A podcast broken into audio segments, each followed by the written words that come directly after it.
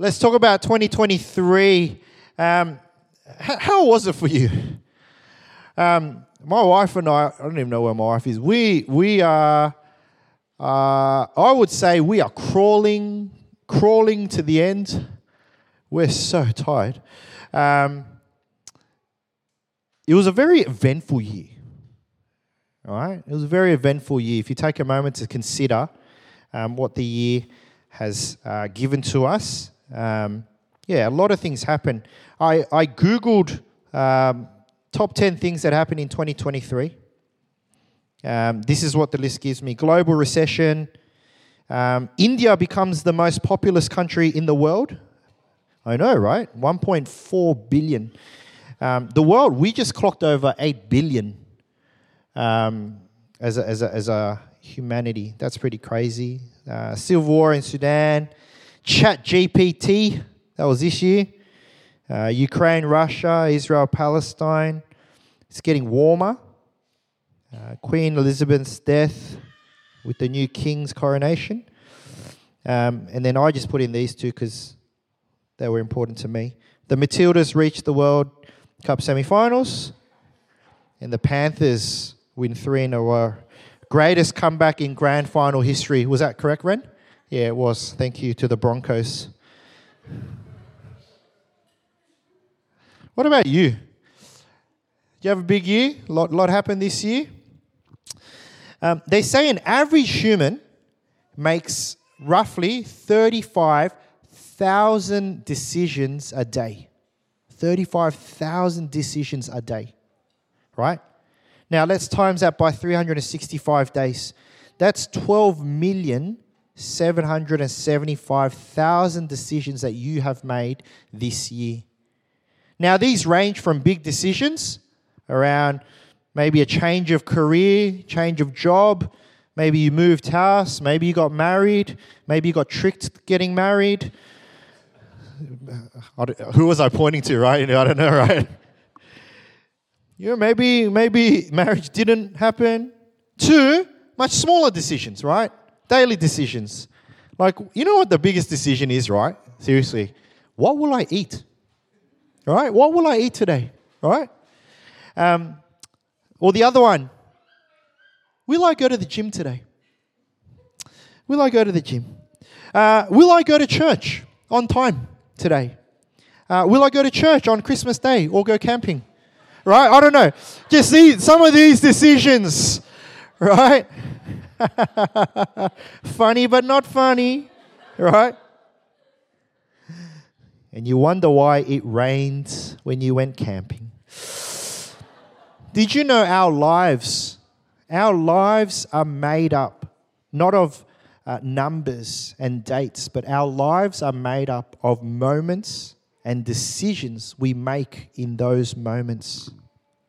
You think about this year. If I go, what, what happened in January? What happened in February? What happened in March? You don't know. But if I ask you, what were the big decisions that you made this year? Right? Decisions that you made and didn't make. Can I tell you, friends, you are where you are today because of all of those decisions. Decisions that you made, decisions that you chose not to make. You are the result of every moment and decision. Think about this year. What were the key moments for you?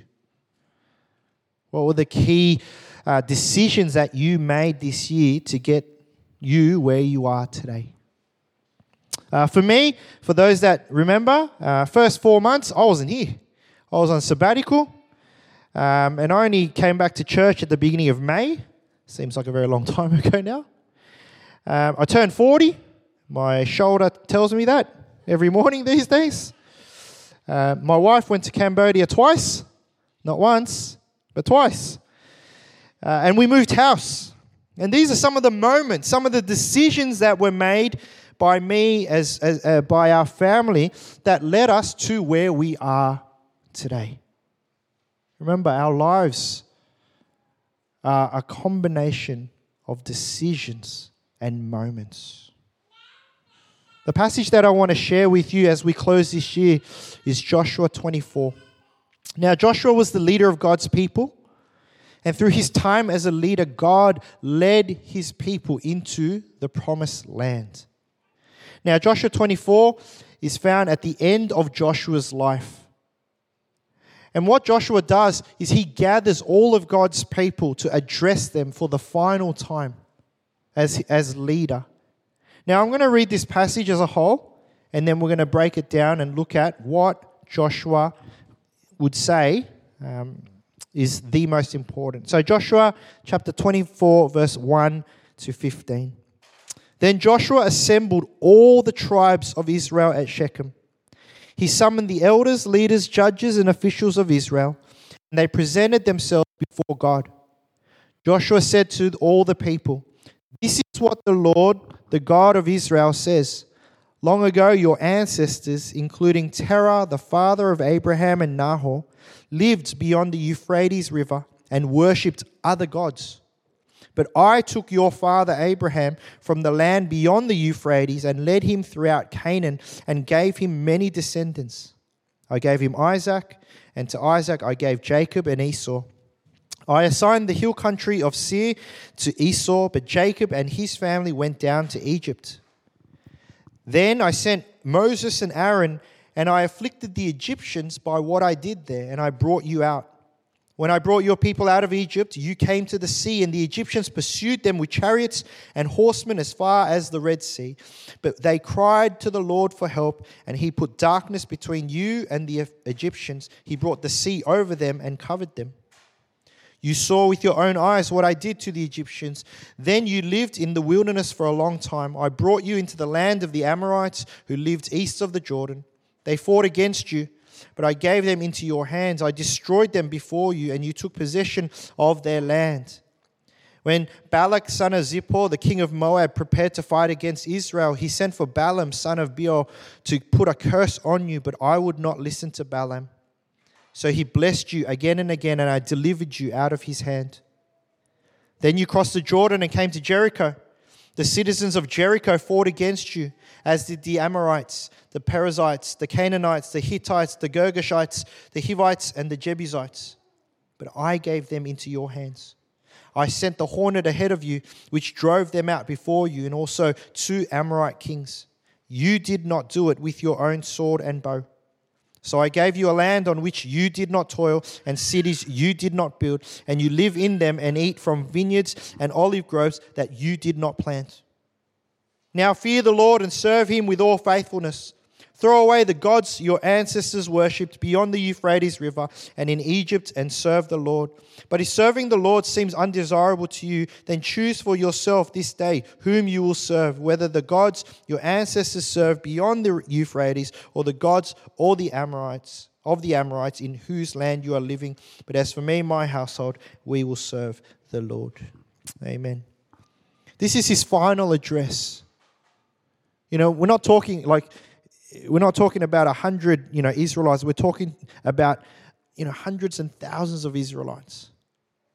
And Joshua takes this time to finally address them, uh, uh, sorry, to address them for a final time and to remind them of the journey that they have been on. And one of the key points is this God did not, uh, God did this, not you. And I want you to keep hearing this as Joshua addresses what God has done for them. And there are five things that God has done for the Israelite people during his time, Joshua's time of leadership. The first thing is this geography. Uh, Joshua 24, 2 to 3. Joshua said to all the people, This is what the Lord, the God of Israel, says. Long ago, your ancestors, including Terah, the father of Abraham and Nahor, lived beyond the Euphrates and worshipped other gods. But I took your father Abraham from the land beyond the Euphrates and led him through Canaan and gave him many descendants. The first reminder is that God took them from where they were to where they are geographically. Now, for some of you, this might be the case, and I know that this has happened this year. For some people, it, it, was Melbourne to Sydney, or Perth to Sydney, or Ryde to Burwood, or the city to Burwood. It's a reminder that it's actually God that takes us from where we were to where we are. You came from where you are to now because of the move of God. The second thing is family.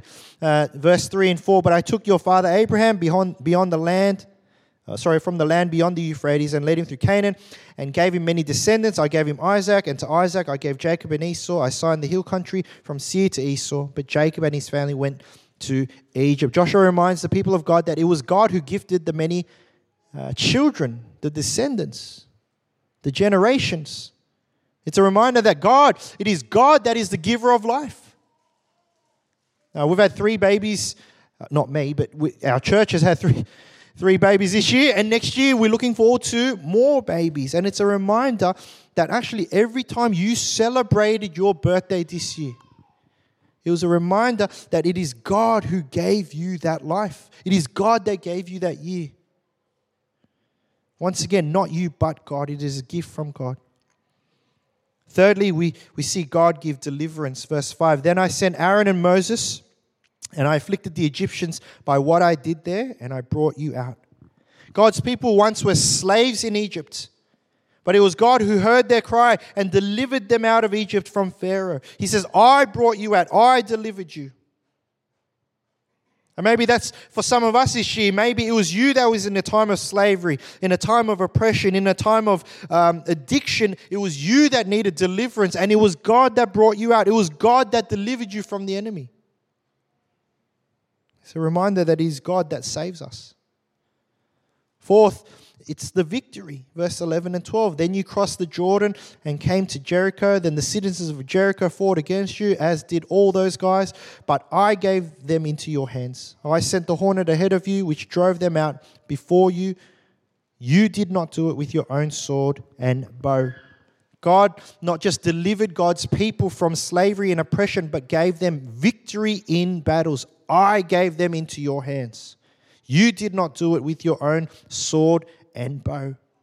And I know this year in our community, in our congregation, I've heard many stories of people who have had to fight their own battles.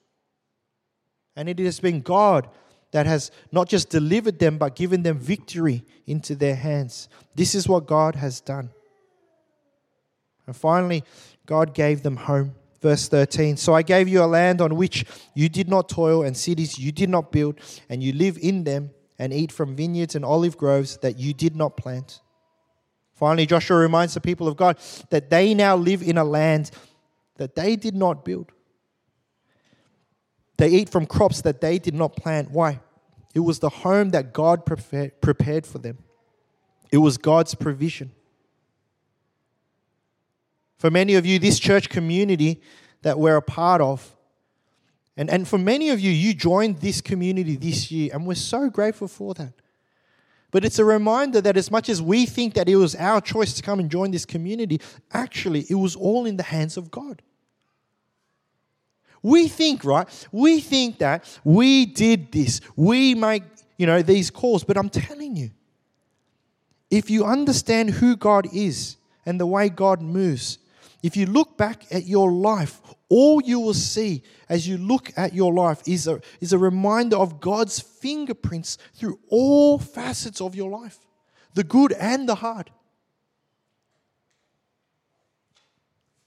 And then Joshua concludes, and he concludes with this challenge. And this is where I want to land today.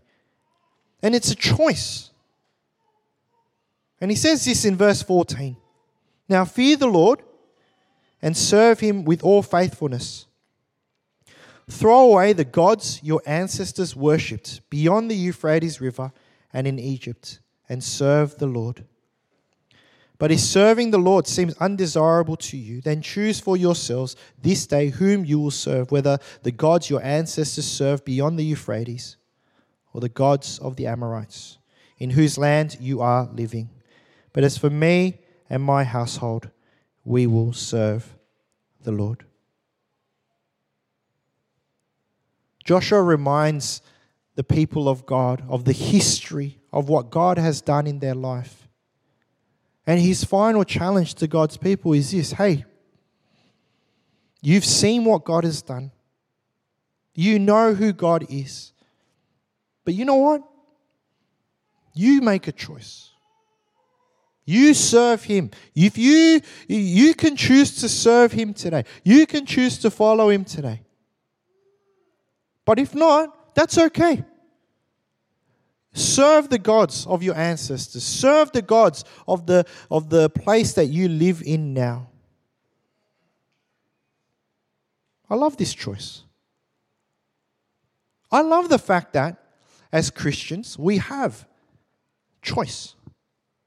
That God did not create us to be robotic. That God does not force us to choose Him. No one here is forced to be here.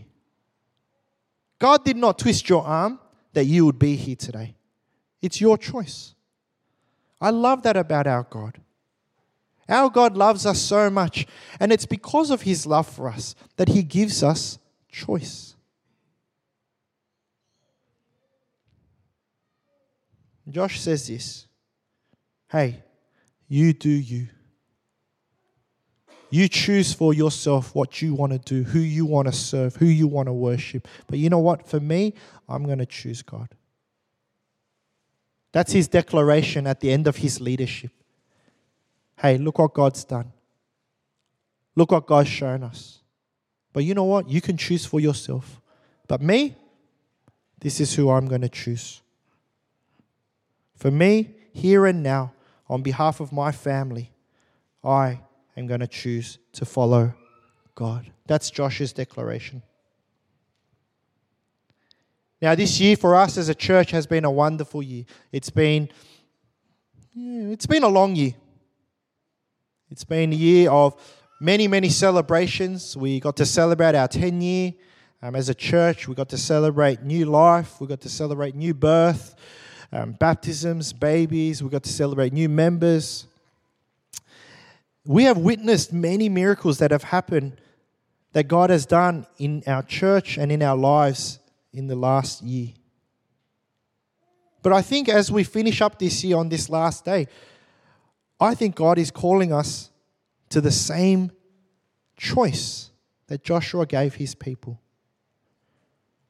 You've seen what God has done in the last year. You've seen what God has done in the last 10 years. You've seen what God has done in your life. Hey, but if you don't want that, that's okay. You don't want to serve God? That's okay. You don't want to follow God? That's okay. You don't want to worship God? That's okay.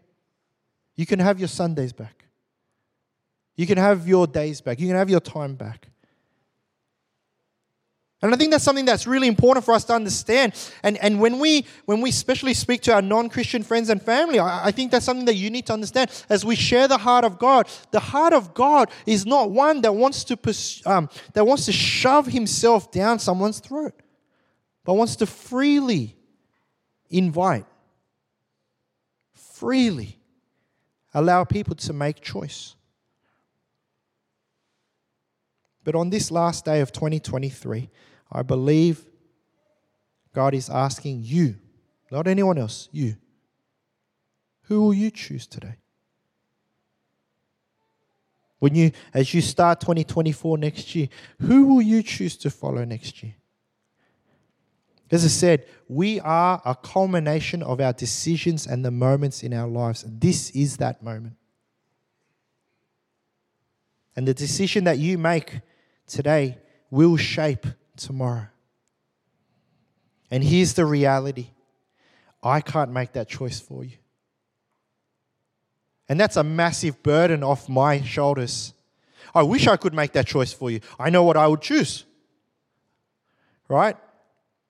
But at the end of the day, it's like what Josh said you guys need to make that choice. In your setting, in your circumstance, in your life, you need to make that choice. I can't make that choice for you. The church cannot make that cho- choice for you. All Josh could do was make the decision for himself. All I can do is make a decision for myself. It's a personal decision. And you need to recognize and you need to see this. Yes, we're a community Yes, we're a family, but each individual, that choice is yours. You have the freedom to make that choice. And you also need to take then responsibility of that choice. The church, we will journey with you. We will walk with you. We will do whatever it takes to help you to affirm the decision that you have made, but it's personal responsibility. It's your choice. So, let's wrap up 2023 with a very simple question What will you choose? Because this simple decision is the most important decision you will make in your life.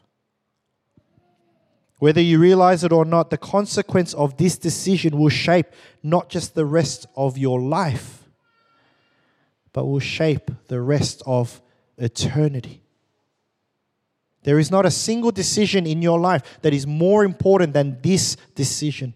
Where you live, what you do for work, who you marry. Yes, very important decisions.